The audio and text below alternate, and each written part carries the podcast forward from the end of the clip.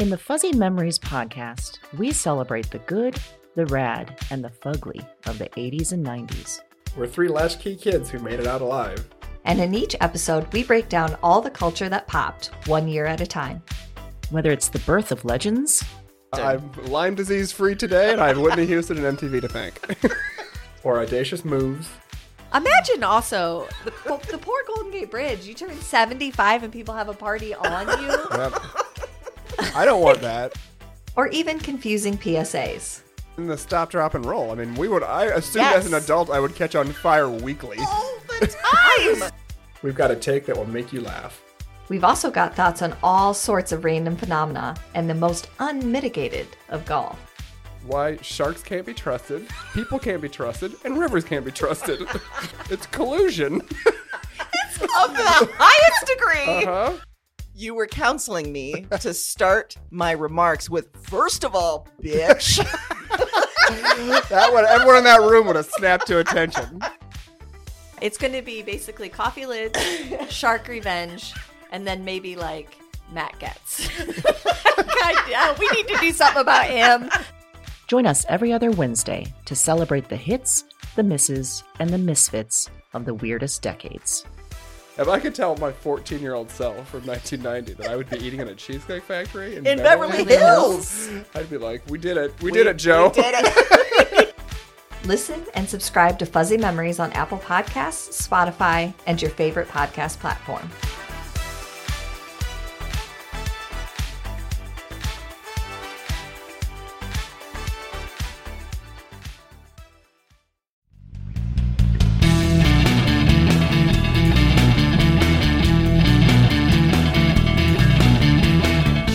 Hello, and welcome to Broads and Books. I'm Erin. And I'm Amy, and this is episode number 79 Royals. We can never be royals. I was going to say, are you going to sing it first? I know? I you're kinda want to. Moving some Mm. shoulders around. You said it's been in your head It is all week. because this is the song by Lorde, and this song to me is such a great combination of kind of like chill vibes, but also kind of getting it vibes. Like it's kind of Mm-hmm. Upbeat, but it's not. Chill slash getting it. Yeah, Yes. like you can Uh-huh. really get into some dance moves, but it's also like you can just kind of be like, yeah, You can I'm just be never gonna sitting be around. royal. Oh. Yeah. You're right. It could capture a lot of moods. It does. That's why I think it was so catchy, and it was great songwriting. It really was. But for our purposes, Yeah. the reason that I picked it was specifically to talk about either wanting a life that you don't have, whether that be a royal or rich, famous, Mm-hmm. or being in that life and not wanting it, Yeah. or not fulfilling it, not living up to it. So much pressure. Yes, Yeah. there was a lot of a wide berth in this theme. Yeah. of where to go with it, but Speaking of pressure, I just want to check in with your head and how Mm-hmm. you're doing since we again did not have Big Acai today. And last week we went on record with saying that your brain needs superfood in order to function. it does. I will admit that I had it another time this week. okay. So I'm All hoping right. So you're it's sort feeling of like in the system, Yes. and I did double check my titles before I came, even though I wrote the notes because I wrote the notes last week too. Yes, you sure did. Yeah. So I double checked. got it wrong. and Yeah. I feel a little bit more settled. Okay, and good. prepared. So well, well, we'll see how it goes, I guess huh? I again any mistakes you can blame on Acai. So and again, we say, come on, guys. I don't know what's happening. Also, it's the end of 2020. We need you to come back for 2021. We need to start this on a strong, Yes. strong step. Our, our indications are that this is a temporary thing for the holidays, this closure on the days be. that we record. That's fine, but I can't deal with it. I can't deal with it either. Pick a different day. Ugh. Yes. It just can't be today. Sundays. It can't be the holy Or day. just put it specifically. Just someone come in at the time that we need them. Do two bowls. We're good. Exactly. Yeah. Ooh, that's almost like we have like a servant or something, like a royal. Yes, that's what I'm saying. Ooh. Yeah. I mean, I would like that. I, I- would pay extra. I'd pay maybe an extra dollar for that. I was going to say we tip well, but I'm glad I didn't say that prior to you saying. nope, I'm not going to tip well. Pay No. an extra dollar. for your trouble. for your trouble. well, okay, so speaking of that, because you alluded to it, if you had a servant, if you were royal, Yeah. if you were a monarch, mm-hmm. what would you want the people of your kingdom to say about you? I think what they would say over and over is just keep her fed. Because if she gets hangry, you know, Oh, heads yeah. are going to roll. And so as long as Queen Amy has plenty of snacks around, Mm-hmm. she will be a benevolent leader. So maybe not let them eat cake, let her eat cake. That's a way better tagline for yes, the Okay. situation. I want them to say, "Let her eat cake." I don't care if you eat cake. Yep. I just need the cake. yes, And it's obviously it's going to need to be vegan, so get that worked out. exactly. I don't want to hear any. And listen, it's problems. just one. It's just one rule. That's all you got to worry Yeah, about. That's not hard. But if if it's not there, then I'm gonna not be benevolent, benevolent anymore. Good. I'm gonna be real cruel. I think that that's fair. I'm gonna be brutal but fair. Is what is gonna happen. yeah. Yeah. I, is that work together? Brutal but fair. Yes. Okay. All right. In my kingdom, A fair does. kind of brutal. So Like she is super cruel, but I guess we deserved it. Yeah. I guess I can think of times that something would be fair but brutal. Yeah. Like the Kamala Harris Mike Pence debate. It was fair, but it was Very brutal. Ooh, that would be me. Like if I don't get my snacks, I'm just gonna say I'm speaking like constantly, Yeah. even if I'm not speaking. Right. And someone tries to talk over me. Yeah. Uh-huh. Ooh, that is a good example of brutal and Yeah. fair. Yeah. Mm-hmm. So, mm-hmm. Erin, if mm-hmm. you were a monarch, you know, thinking about uh, what the kingdom will think of you, if you had a rule, what would be the most outrageous rule of your kingdom? Well, it kind of relates to what you said Yeah. Mm-hmm. about the servant. It would be that I don't I don't really need a personal assistant. I'm not sure what I'm doing that requires a personal secretary, whatever. I can handle that. What I can't handle is cooking and or planning meals. Oh, so no. wherever I go, the person next to me is going to be my chef. That's it. because in any situation I want to be able to be like, ah curly fries? Yeah. Okay, perfect. Yeah. Uh, can you make an acai bowl? Yeah. Great. Ooh, you know what I need right now? A really good latte. CN5. Like Oh, I want to be able I don't want a personal secretary. I don't need someone to write stuff down for No. me. I got notebooks. I need someone that can deliver the goods.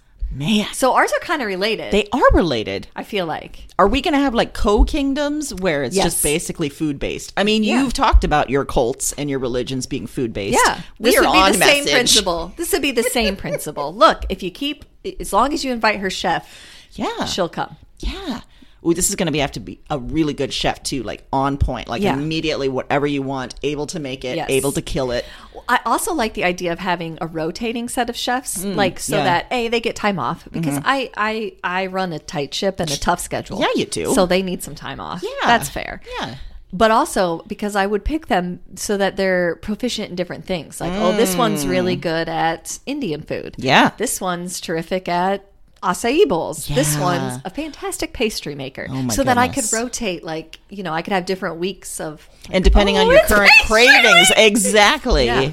Mm-hmm. Ooh, this is going to be good. Mm-hmm. I mean, what other? What else do you need? As Could you then turn that into a reality competition show where people are competing to be able to be part of your chef Who rotation? to be the queen queen chef? yes. Ooh. Yes, and I get to decide on the competitions, Mm-hmm. and you and I are judges, and we judge based on food. Yeah. but also how you handle yourself under pressure. For sure. You're going to need to be cool under pressure. Right. Surprise, we're at a place that has very limited ingredients, but I need for my brains an acai bowl.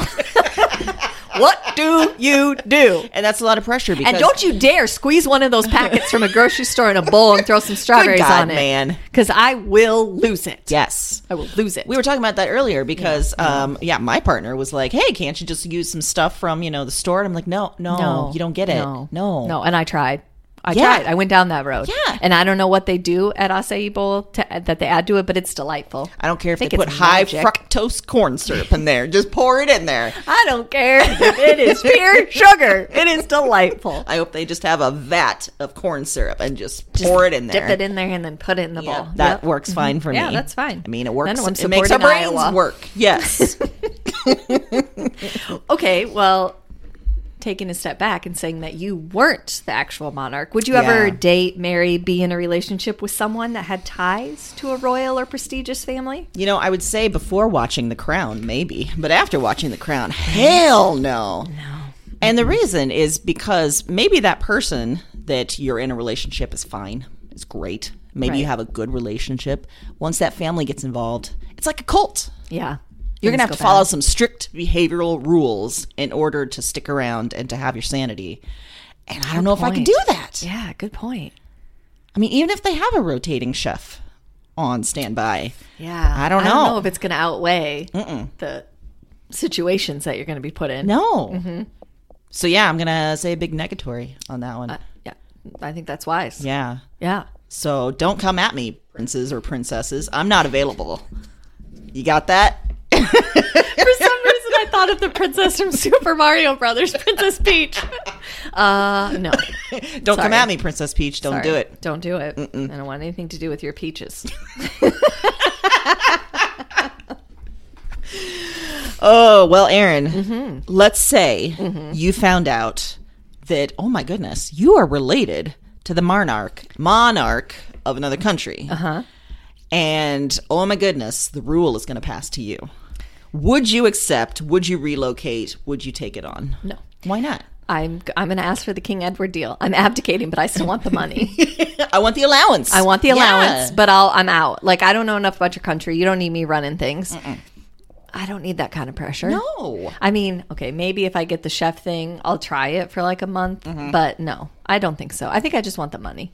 Yeah. And then I'm just going to keep living my life because he seemed to have a pretty great deal. I mean, He really did. I mean, he did was on the outs with and he did get involved with Nazis, but you don't have to do that. No, you, yeah, you could go a different route. Yeah, I would. Yeah. I probably skip the Nazi involvement. yep, that's- that's sound. I, you know, that whole estrangement from the family. I think he could have worked that a little better. I think he was a little Yeah. bit, you know, he kind of egged that on, perhaps by some of the things he did. Man, but we were talking about that earlier. Like all of the royals just seem like assholes. So yeah, yeah, you wouldn't want to be part of that. Just take that money, Yeah, and still be a good person. Money, I'm gonna do my thing. Yeah, That's what I hmm. think. Hmm. Also, it just seems like none of them are happy. no, they're all miserable, entitled pricks. Yeah. And I think that that has to be a direct reflection of this pressure of power and Yeah. to perform and to keep up this image. Because, like we were talking about earlier, I mean, the monarchy exists because people allow it. Yes. I mean, it's solely based on that. Yeah. I mean, so it is so strange that we still have it in today's modern world. That it still exists, It and that is. it's it's in any way involved in government, even as a side sort of thing. It feels it like a house of cards. It really does. so I would imagine then everything feels like the misstep that could cause Yes. the destruction. Yes. And I can't live under that kind of pressure because I'm going to make some missteps. You're gonna make a lot of missteps. and I don't really want to have to apologize for him. Yeah, and, if I uh, don't get enough food, I'm going to make so many missteps. yes, and I'm going to blame you because I'm going to say I told you that there was one clear rule. So sorry. Where's my damn curly fries I didn't and big mean to say that the tax rate was 66 percent, but I didn't eat, so I put in a six instead of a zero. That's true. We're going to constantly mess things up. Yeah. And if they stack my day with meetings, I can't handle that. I don't want to talk to leaders of state. I could maybe do like that one scene if you're up on the crown where Margaret Thatcher just calls in cabinet members one after one and fires Oh, them and puts a little red check on there. I could do that. Yes, you could. That'd be great. You could do very well at that. I would enjoy that very much. That's a good point. There's many moments. I've finished the fourth season. You were Yes. still just a Mm-hmm. few episodes in. Uh, I'll be interested to see uh, if you feel in, still akin to Margaret Thatcher as the years go on. Mm. Okay. I mean, there's a there's a lot to like about her. There's a, a lot to yeah to have other feelings about. to have other feelings about. Yeah, Yeah, I agree. Yeah, yeah. maybe she didn't get enough food. Maybe that's why. That's fair. Yeah, She was a thin lady. or maybe that's just Gillian Anderson. Yeah, that could her. be. Yeah, yeah, yeah. That's fair. That's fair. Well, theme of royals, this week, or as you said, you know, having some sort of pressure to accept a role, or feeling like you should be something else, or you want to be something else. Yes. My fiction pick is translated from Spanish. It Oh. came out this year. The translation. Uh, it's called Eartheater by Hmm. Dolores Reyes, and the translator is Julia Sanches. And the book, we follow a young woman who's in a very poor, very rundown neighborhood somewhere in Argentina, and it's modern times. And for some reason, from a young age, this girl is compelled to eat dirt. and Literally, like eat the earth mm-hmm. below us. And when she does, she gets visions. And the first time she does it, she realizes what happened to cause her mother's death. So it's always now tied to death. Oh. So in school, shortly after that, she eats some earth. She draws her missing teacher, right where they eventually find the teacher's body. Oh, At that, her aunt and her dad freaked out. they take off, leaving her and her brother behind.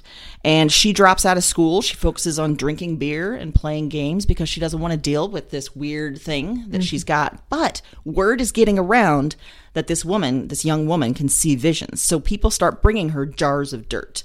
People who are missing someone, a daughter, a son, someone that's disappeared in their lives. And she, if she eats the earth, she can see what happened to them and give that family some sort of closure, give that family some sort of insight into Oh, what's going goodness. on. Yeah. Um, one day a cop shows up, and she and everyone in their neighborhood are pretty anti cop. Uh, but he needs help finding someone, and this sets off sort of a chain reaction of stuff that then pulls you through the rest of the book. And I chose it for this theme because she's got this uh, power that you know could conceivably put her above a lot of people, but she doesn't. She's kind of reluctant. She doesn't necessarily want to help people. She doesn't want to have this weird thing that drives away her family and friends, and she doesn't want to have like she describes when she eats Earth the aches and pains that her body has with trying to digest it, but still like it being there and Yeah. super weird and visceral. Um, she kind of wishes she could be someone else and has dreams about it. But if there's any pressure to be something, she has pretty few options anyway. She's growing up poor in this neighborhood in a place where a lot of women are killed. So the jars of dirt just keep coming. Uh, this is a very quick read. I think I finished this in one day. Um, it's under 200 pages. it's wow. very visceral. Uh, you're you're gonna. Uh, it, I like that there's like sort of a thriller aspect to it because you're propelled along with like mm-hmm. she has this ability to really solve what's going on and to solve crimes. But then there's this reluctant reluctant side of that as well that I really liked it for this theme. I like the idea. It reminds me of, you know, sometimes it's really easy to look at something and say, oh, what a gift. But we never look at the razor sharp edge sometimes on the other side Absolutely. of gifts or special skills. which I think is so related to this topic mm-hmm. because you know we could see some of these people that maybe have power as oh you're gifted, but that's a lot of responsibility. It's a lot of pressure. It's a lot of everything. Yeah, Yeah.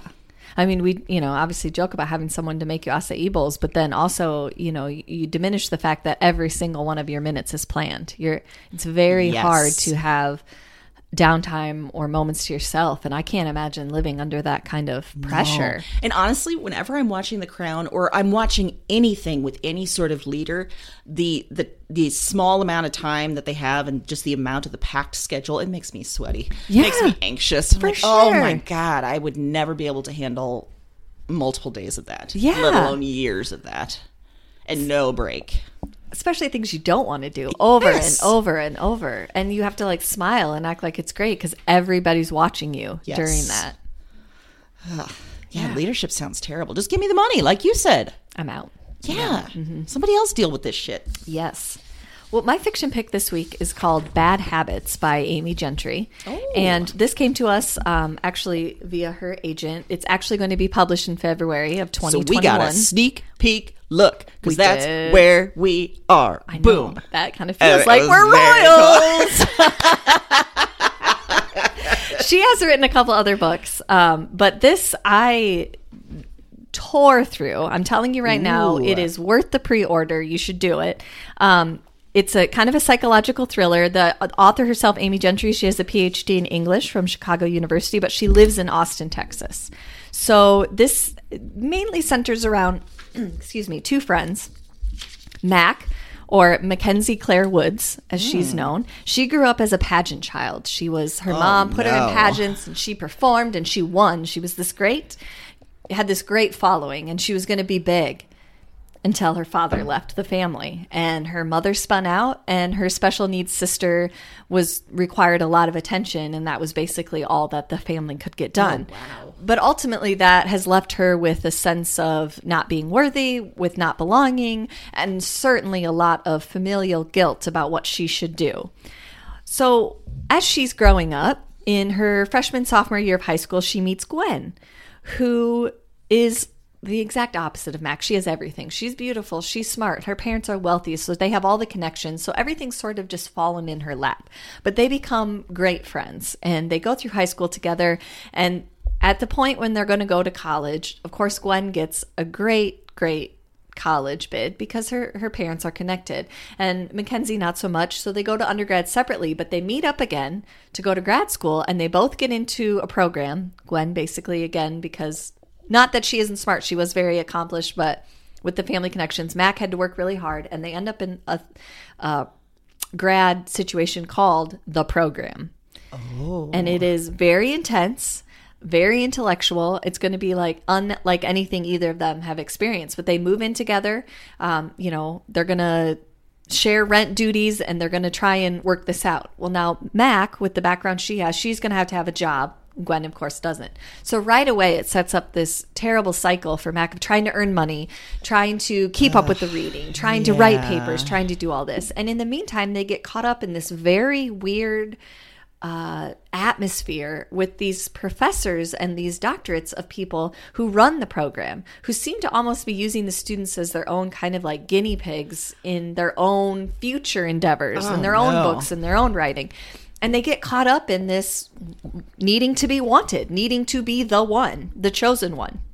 So the story goes back and forth between present day, where you learn that for some reason they grew apart and they have met each other at a conference in 2021.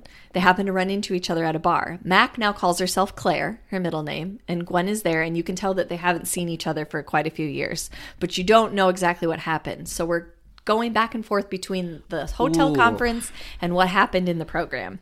So you kind of realize early on it's not a story of like happy friendship reunited, but more a story of how much one can lose themselves when they're trying to keep up with something so vastly different, when they have this need to be accepted, this need to be something that they're not by nature, Yeah. how much they're willing to sacrifice to get there.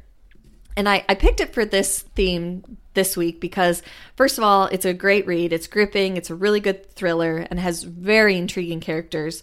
But also because it's all about pretending to be something you're not or striving to be something that your roots didn't allow you to be. Thinking kind of that the grass is greener on the other side. You know, if I had all of this, it would be fine um, Mac's kind of always in that mode of like, oh, if I had Gwen's money, all the things I could do. And Gwen doesn't totally ever seem to understand where Max come from and the sacrifices she's had to make. She doesn't totally understand her family situation. So they're both kind of trying to fulfill this role, but coming from two different places to do it really interesting. Um, the writing is terrific. I highly recommend her as an author. I highly recommend this book. It's got a terrific ending. Um, it is twisty and weird, and you feel kind of caught up in it too. And you can see some very real life uh, relatability in sometimes in higher education Yeah, for you- sure. You know, getting sort of caught up in that this is the only thing that exists and matters. And there's some other people in the program that come and go that are kind of trying to put that out there like, hey, this isn't the end all be all. Yeah. Like, these people aren't gods. Like, they're professors and doctors. You can disagree with them. Yeah. You can go your own way. Um, but when you're in it, you don't see that as anything else. The goal is to become one of them, to have the power, to be the royal on campus. Yeah. So Ooh, the program. How omin- ominous. I know, right? Yeah. The program. Yeah. It was, it's very uh, interesting, especially in terms of a thriller Mm-hmm. in, in what we um, kind of consider a thriller, because it's very different leading up to that point. And it's just an interesting, almost character study about Mm-hmm. two people that seem very relatable, that you could see this happening. All of it seemed so plausible. So, That's great for this theme too, because Yeah. I I love that idea of like you know royalty and money like looking great, but when it comes down to it, maybe it's not all it's cracked up to be, or the the sacrifices you have to make to get there are just too much. Yeah, Yeah. yeah. And people, some people are willing to do that, and some Mm-hmm. people aren't. It's very, it, it, it has a lot to say. I think a lot of other things to say. So I'll be, I will not be surprised if it gets a lot of buzz and a lot of praise because Yeah. it's it's definitely worth it. And you So, got a sneak peek. That's right. Mm. Mm. I'll never be a royal, but I got to read a book before it came out. So Yeah, you did. basically the same. So in the book world, that's what it Same. is. You may have a private jet to go to Zimbabwe, but I got a free book. Um, well, so for other genre Mm-hmm. pick, um, I chose a memoir from 2016 uh, called "Darling Days" by Io Tillett Wright. And you may recognize that name from the Billy Balls podcast that I mentioned a few episodes ago. And this is the creator. Um, Io was born in downtown New York in the 80s. And Io's mom, who you'll recognize from that podcast, is a showgirl, but she's also an addict and she's also just scary as f. I mean, she is fierce. She is she loves hard. She hates hard. They when she's born, when Io was born, um, they are barely hanging on in one of the most rundown sections of the city. And Dad is around, but he's also not around. For a long time, Io doesn't understand that their life, the one um, Io has with mom, is and one that is scrounging for food and constant dance classes and movie auditions, isn't necessarily normal. Or Io doesn't also recognize that there's maybe a danger to mom. Like there's some there's some real dangerous stuff happening. Io does understand, though, from an early age that they're not truly a girl. Um, Io adopts this persona of Ricky around age six and presents as a boy long into adolescence. So the stress of living like Io and mom do starts wearing Io down. Mom is terribly needy, yet very neglectful at the same time. Like I said, mm. Io constantly has to budget to buy like food from you know wherever or steal food wherever he can like it's it's very strange until a teacher one day understands something's going on offers help and io has to make some choices that really no kid should have to make mm. and this then the book follows io into europe follows io as he transitions back into being a girl but adopting this queer identity and then into adulthood. And I chose it for this theme because growing up, Io knows they're loved, knows both mom and dad are doing the best they can. Mm-hmm. And when Io says, for example, like, I'm actually a boy at age six, the parents say, sure, of course, and love Io no matter what. But at the same time, both parents, and especially mom, are extremely damaged and are passing that down mm. and are deep into drugs, both of them. Like, it's, it's a very dangerous situation, like I said. Mm-hmm. Mom, especially just has this idea that all that matters is love that you know food safety care that you know that stuff doesn't matter as much. Mm-hmm. Just the the the fierce and protective love that she has. So Io wishes to be something else, a normal kid with a normal home, or later a different gender. And the pressure of the family, especially mom, is palpable. Mom continually says over and over again that the police are nobody's friends, that outsiders are never welcome. Don't tell anyone outside the family their business. Don't tell teachers, don't tell cops. So, what we get is a really heartbreaking memoir, but one that's also filled with a lot of laughs and joy, too. Um, at the time of writing this, Io identified more as a woman, but has since transitioned to male. So, you'll see that if you follow Io on social, which you should. The tag is Io loves you. That's the account everywhere. I will also say I ordered this directly from Io's webpage, and when I got it, it was signed to me. And I about had a I had a heart flutter. You did. I I you- took a picture, I sent it to you, mm-hmm. and I said I'm in love. and I said you should be. Yeah. that's amazing. It was so nice. It was just a really like unexpected. Oh my god, Io does love me. Yeah. yeah. Well, that's a, just a super cool thing to do in general Such for, a cool as an thing. author. Yeah. Mm-hmm. and that wouldn't have happened if I had ordered the book anywhere else. But ordering it directly from Io's Oh, store was really yeah. nice. That that was the nice touch. That Yes. yeah. So that book passed through Io's hands and came to me, That and so we are connected now. yeah. So you're like one step away, right? Yes. Okay. Absolutely. Mm-hmm. Mm-hmm. Oh.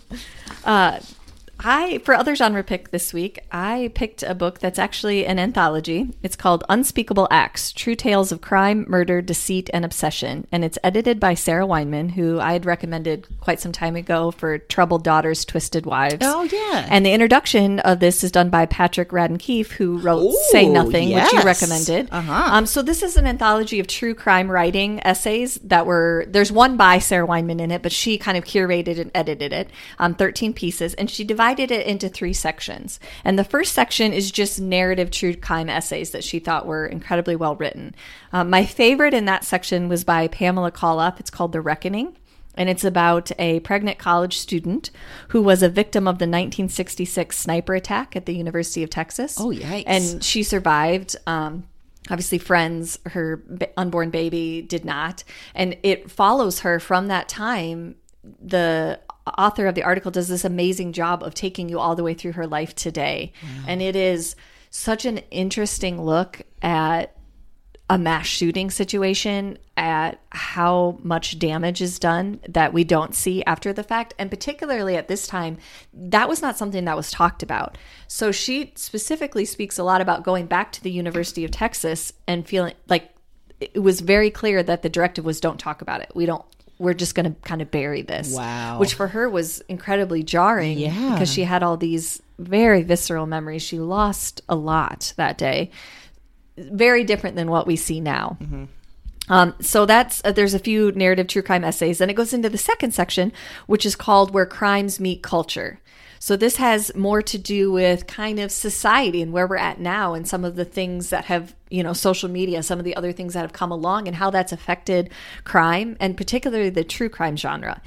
My favorite essay slash article in that section is called "The Ethical Dilemma of Highbrow True Crime" by Alice Bolin, and honestly, it was probably my favorite in the whole book, and it's the reason I picked it for this theme.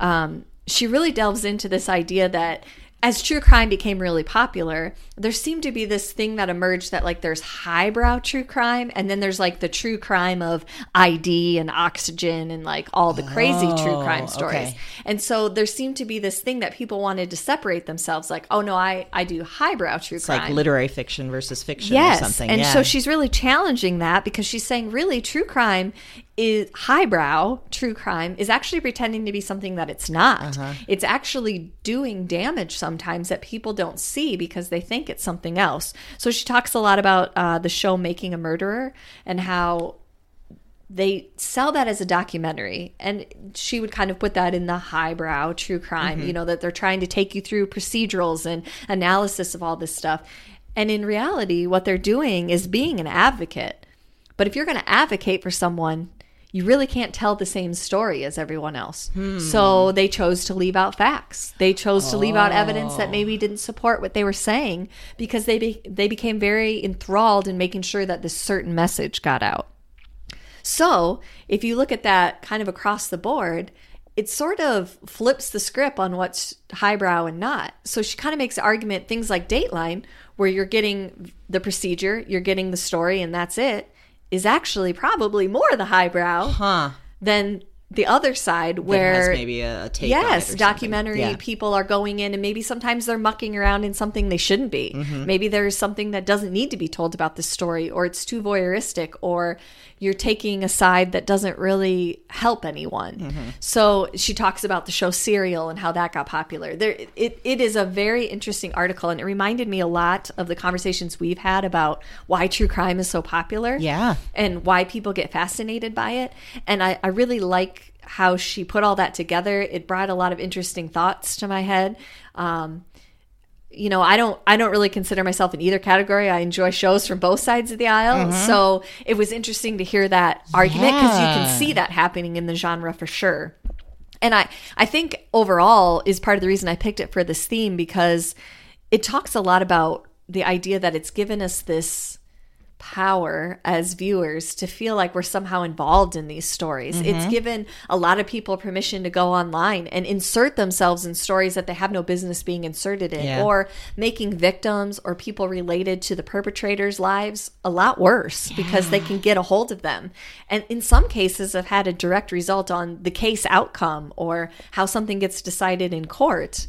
Uh, because of public Yeah, opinion. So there's a lot of interesting sort of dilemmas to be discussed there and I thought it was done really well and that's why it popped right into my head for this mm-hmm. theme because it's all of us kind of thinking oh yeah we're kind of amateur sleuths uh-huh. and then Yep, we're all amateur detectives. We can all do it, but we maybe don't have the training we need. Yeah. We don't know. Or, like you said, just people on social media quick to judge, quick to yeah you know, insert maybe they themselves.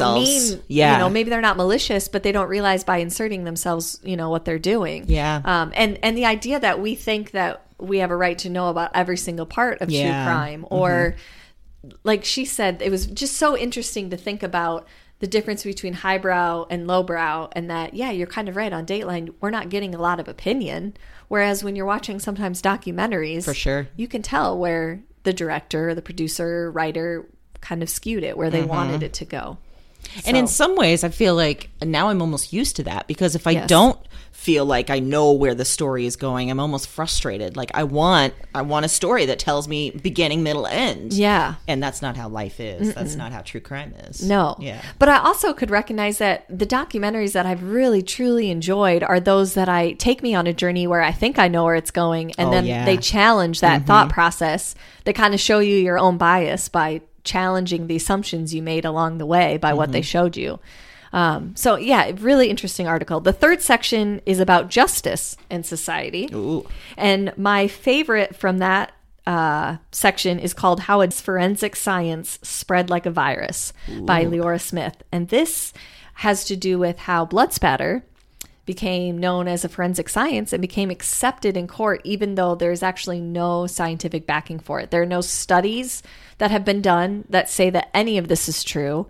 Um, there, ha- there's no like long-term studies to be able to say that this should be something that someone puts in a courtroom, but it happened so fast and so quickly, and it just took off, and no one really took the time to challenge it. It- I- like the first case of it was in 1985, I think, and th- it just never got challenged from there. But when you really think about it, the article really challenged me to think, and I had heard that before. I think that blood Yeah, spatter is, yeah. but I started thinking about it, and I thought, you know, that's so true because. Okay, we all have different blood types, mm-hmm. which we've learned can have a lot to do with a lot of things. My blood can be different based on the medications I'm taking. So I would assume the thickness or thinness of my blood is going to change how the splatter pattern is just based on that alone, how could it be a, a, a precise science? God. Because you would never know what someone's, you know, what you don't generally know what medication they're on at that point when you bring in a, you know, they're that not makes taking me all of so that. Mm-hmm. frustrated that yeah, that these things that are held up as uh, definitive. Yeah. And there's a lot of cases of it later being like, yeah, that's not true. The staircase is a good example Oh, of that show. yeah. You know, the blood splatter guy was later proven to find out that he basically lied in all of the all the trials he was in because there mm. was no really definitive way to say what he was saying. And I think that's true. I mean, think about if you drop something in your kitchen. Yeah, my blood spatters everywhere. Yeah, there's that. How do you get, get that down to a science? And so, such a simple concept mm-hmm. that never really got challenged. It's it's very interesting. I really that article is fascinating to me, and it's definitely a topic I want to read more about. Mm-hmm. So, like I said, I picked for this theme because true crime interest is at an all time high.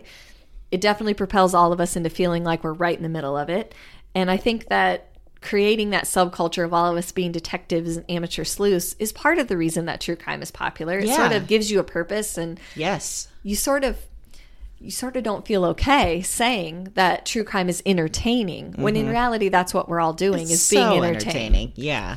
And even the word true crime, like these kinds of shows and everything have been around forever, but it feels like true crime has been a, a name only maybe in the last decade or something. Like we're naming it something to make ourselves feel better about it. Yeah, and she really delves into that too in the highbrow article about you know, is it's okay if it's just entertainment. Yeah. Like it doesn't need to have this altruistic purpose. And that's trying to be something that it's not. for sure. But we're sort of all making ourselves feel better by saying, you know, Listen, I know I'm not a detective. I'd be a terrible detective. So I don't need to pretend I'm something I'm not. Exactly. It reminds me a way in in what I always say about reality TV. Like there are people that like that and don't like that. Wherever you fall Mm-hmm. down, great. I love Housewives and it is trash. It is a garbage show. And I know that and it is entertaining and that's why I like it. But we've always talked about that. There's no shame in whatever you like or don't like. I don't care. Yeah. And that's what I think we get too caught up in. And I th- I, an argument would be made that social media does a lot of that. For sure. We Yeah. feel very strongly on this podcast and have discussed it multiple times that we want you to read what you want to read. If it's entertaining and you like it, do Absolutely. it. Especially in this damn year. Yes. We want Read, readers, Watch period. whatever you want. Yes. Yes. Absolutely. So I cannot express how good this book is. I oh, know Oh, man. maybe it's I mean an anthology sometimes Oh, those no, can be that sounds different. Oh, it's so great. Yeah. So well written all the articles. Excellently curated. Love how she divided it into sections. There is so many things I didn't even cover. Um, in the last section, they follow a doctor at Temple University who deals with gunshot victims. She's a trauma surgeon. They talk about that.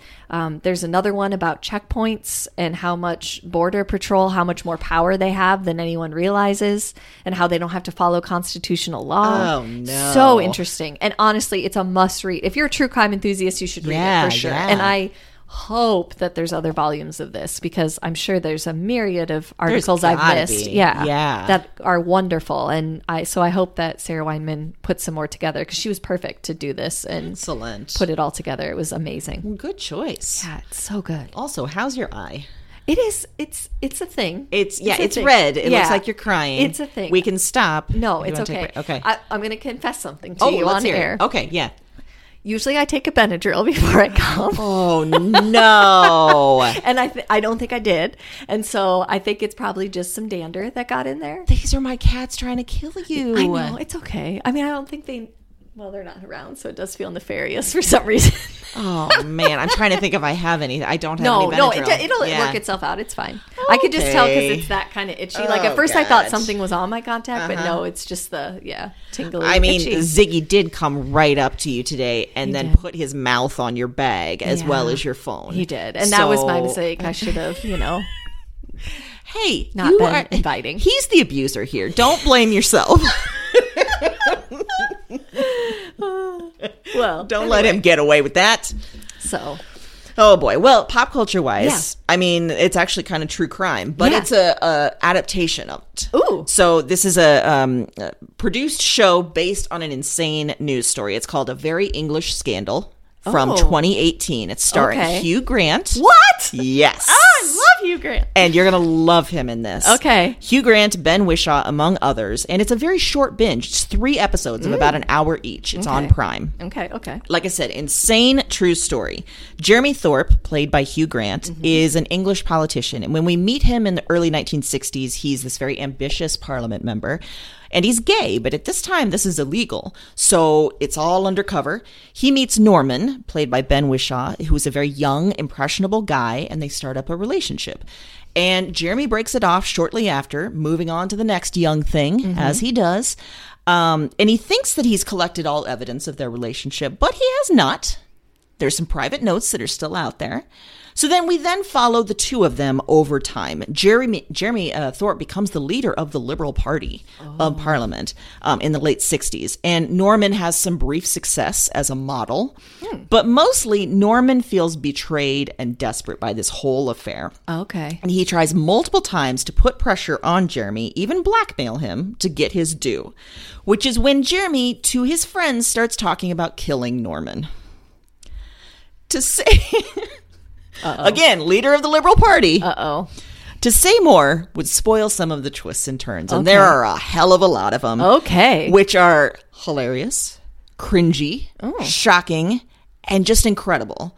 Eventually, there's a very public trial in which Jeremy Thorpe is put on trial for conspiracy to murder. Oh. And it's a trial both in the press and courts, which becomes sort of a lightning rod for gay rights because at this point, this is the 70s, uh, uh, homosexuality has been decriminalized. So it's out there, but yet there's this whole other element of potential murder. Right. So I chose it for this theme because Jeremy Thorpe, he's born into privilege, he's born into leadership, he's bound for important, famous things. There's a lot of pressure in that, but also incredible privilege. And Norman is a nobody. He's a stable boy when they meet. Um, and their relationship is all about people who should be something else.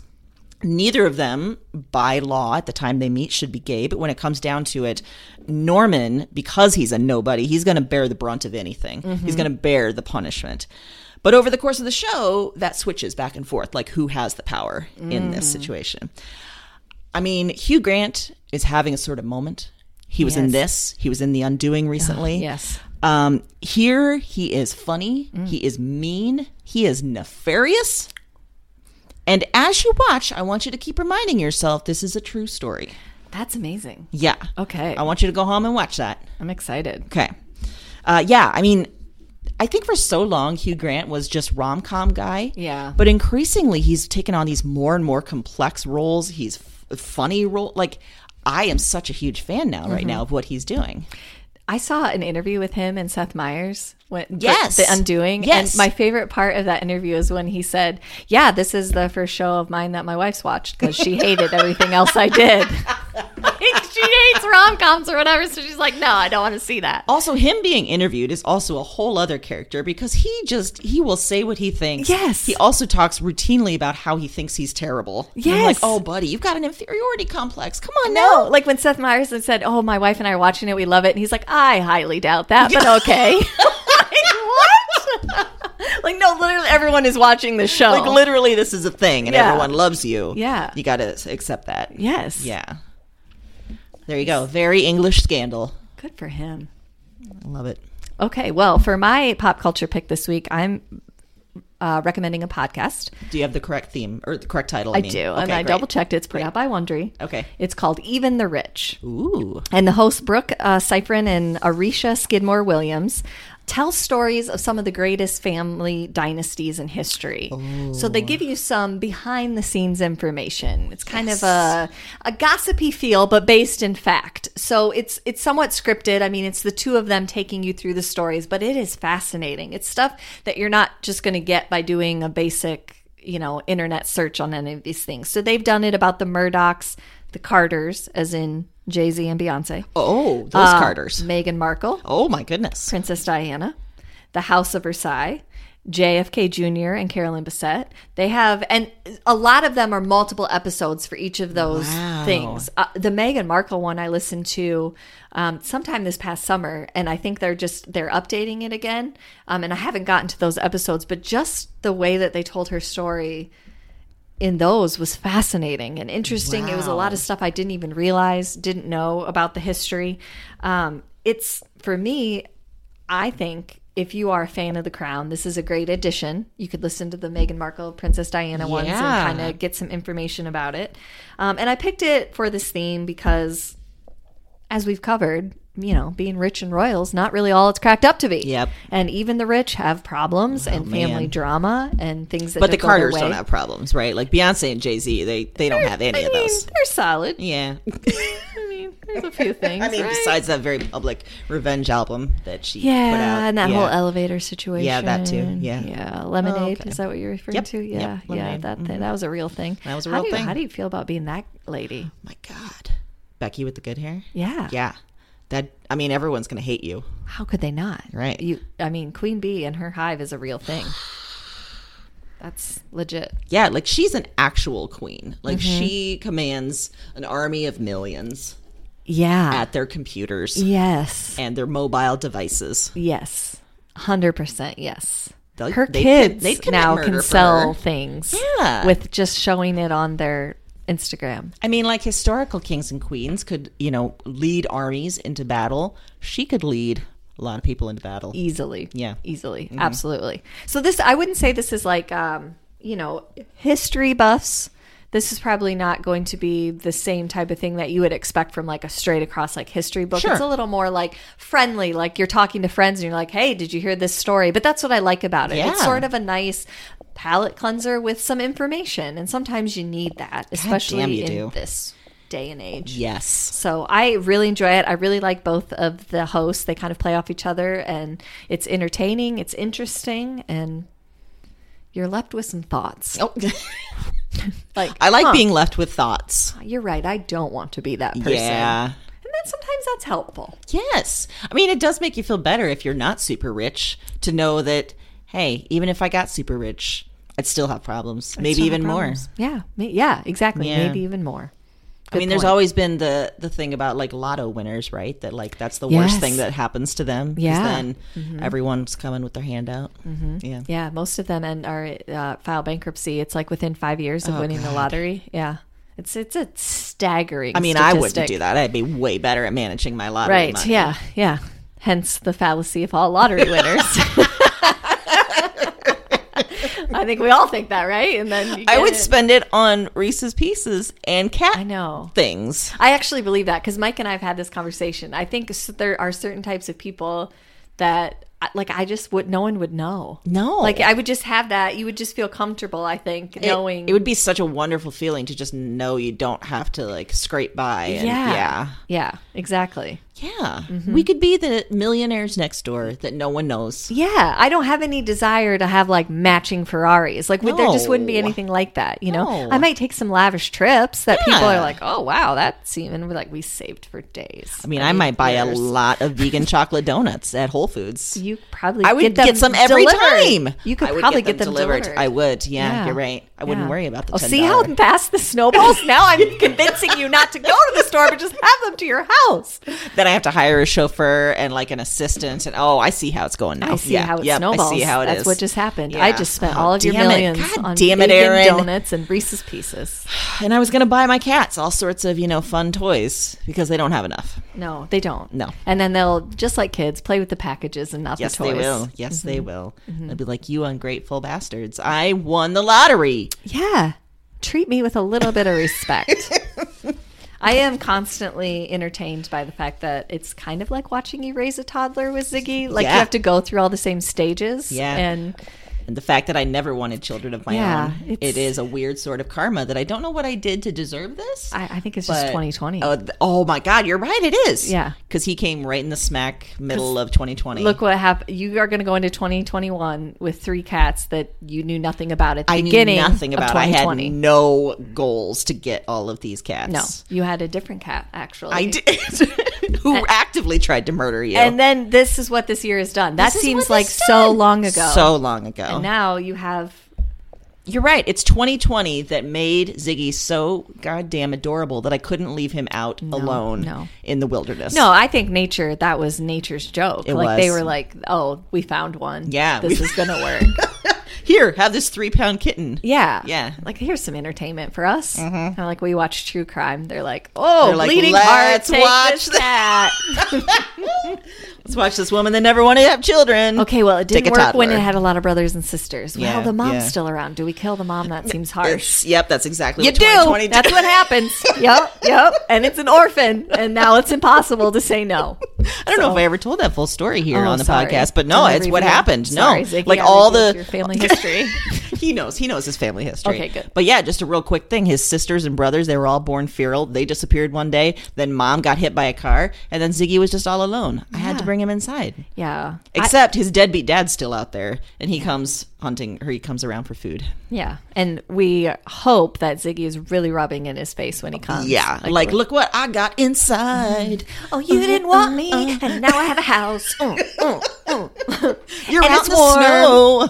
And she feeds me all the time. Yes, that's Mm, and what's I have happening. toys and a bed and other beds that I steal from other Screw cats. you, Dad. Yeah. yeah How's that's it what he's out saying. there in the snow? So that's where 2020 took me. And I think it's the natural conclusion of 2020, really. I mean, You're right, though. This has been a long year, good lord, it has. and I know we're gonna. We still have another episode before the end of the year, but Jesus, Right? I'm done with it. I am too. Yeah, Oh, 2020, a bust. and you're about done with it because your eye is just getting real red. oh, that's good. so I think that means we're almost near the end of the episode because Erin's got to leave It's true. and get an EpiPen. yeah, probably, probably. Mm-hmm. But we'll, I'll be back next week with or without my eye. I'll wear a patch. I will commit. Whatever you need, I will Fantastic. be here. I'm glad. I'm glad. So in the meantime, Happy reading.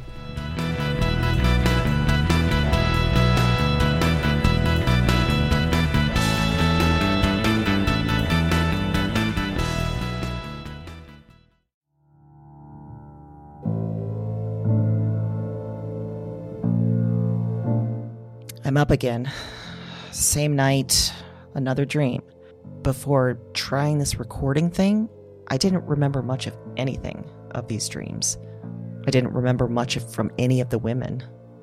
And one night of doing this, and it's broken things open. The dreams are they're in me and they're they're coming out of me and to me. I am not broken. I am the most whole, most real. cause their despair. I Cause their despair. I wait for the word. I wait for the word.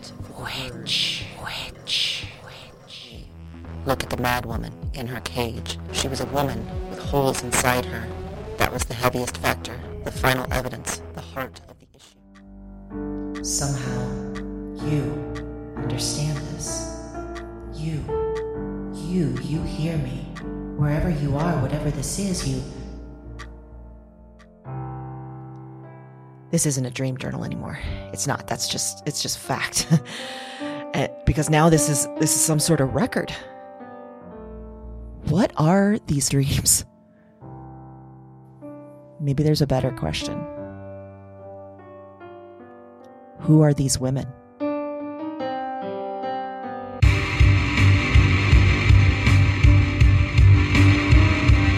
Wyrd Woman is a Broads and Books production. All nine episodes are available January 10th. Listen and subscribe to Wyrd Woman on Apple Podcasts, Spotify, and your favorite podcast platform. That's W Y R D Woman, wherever you listen to podcasts.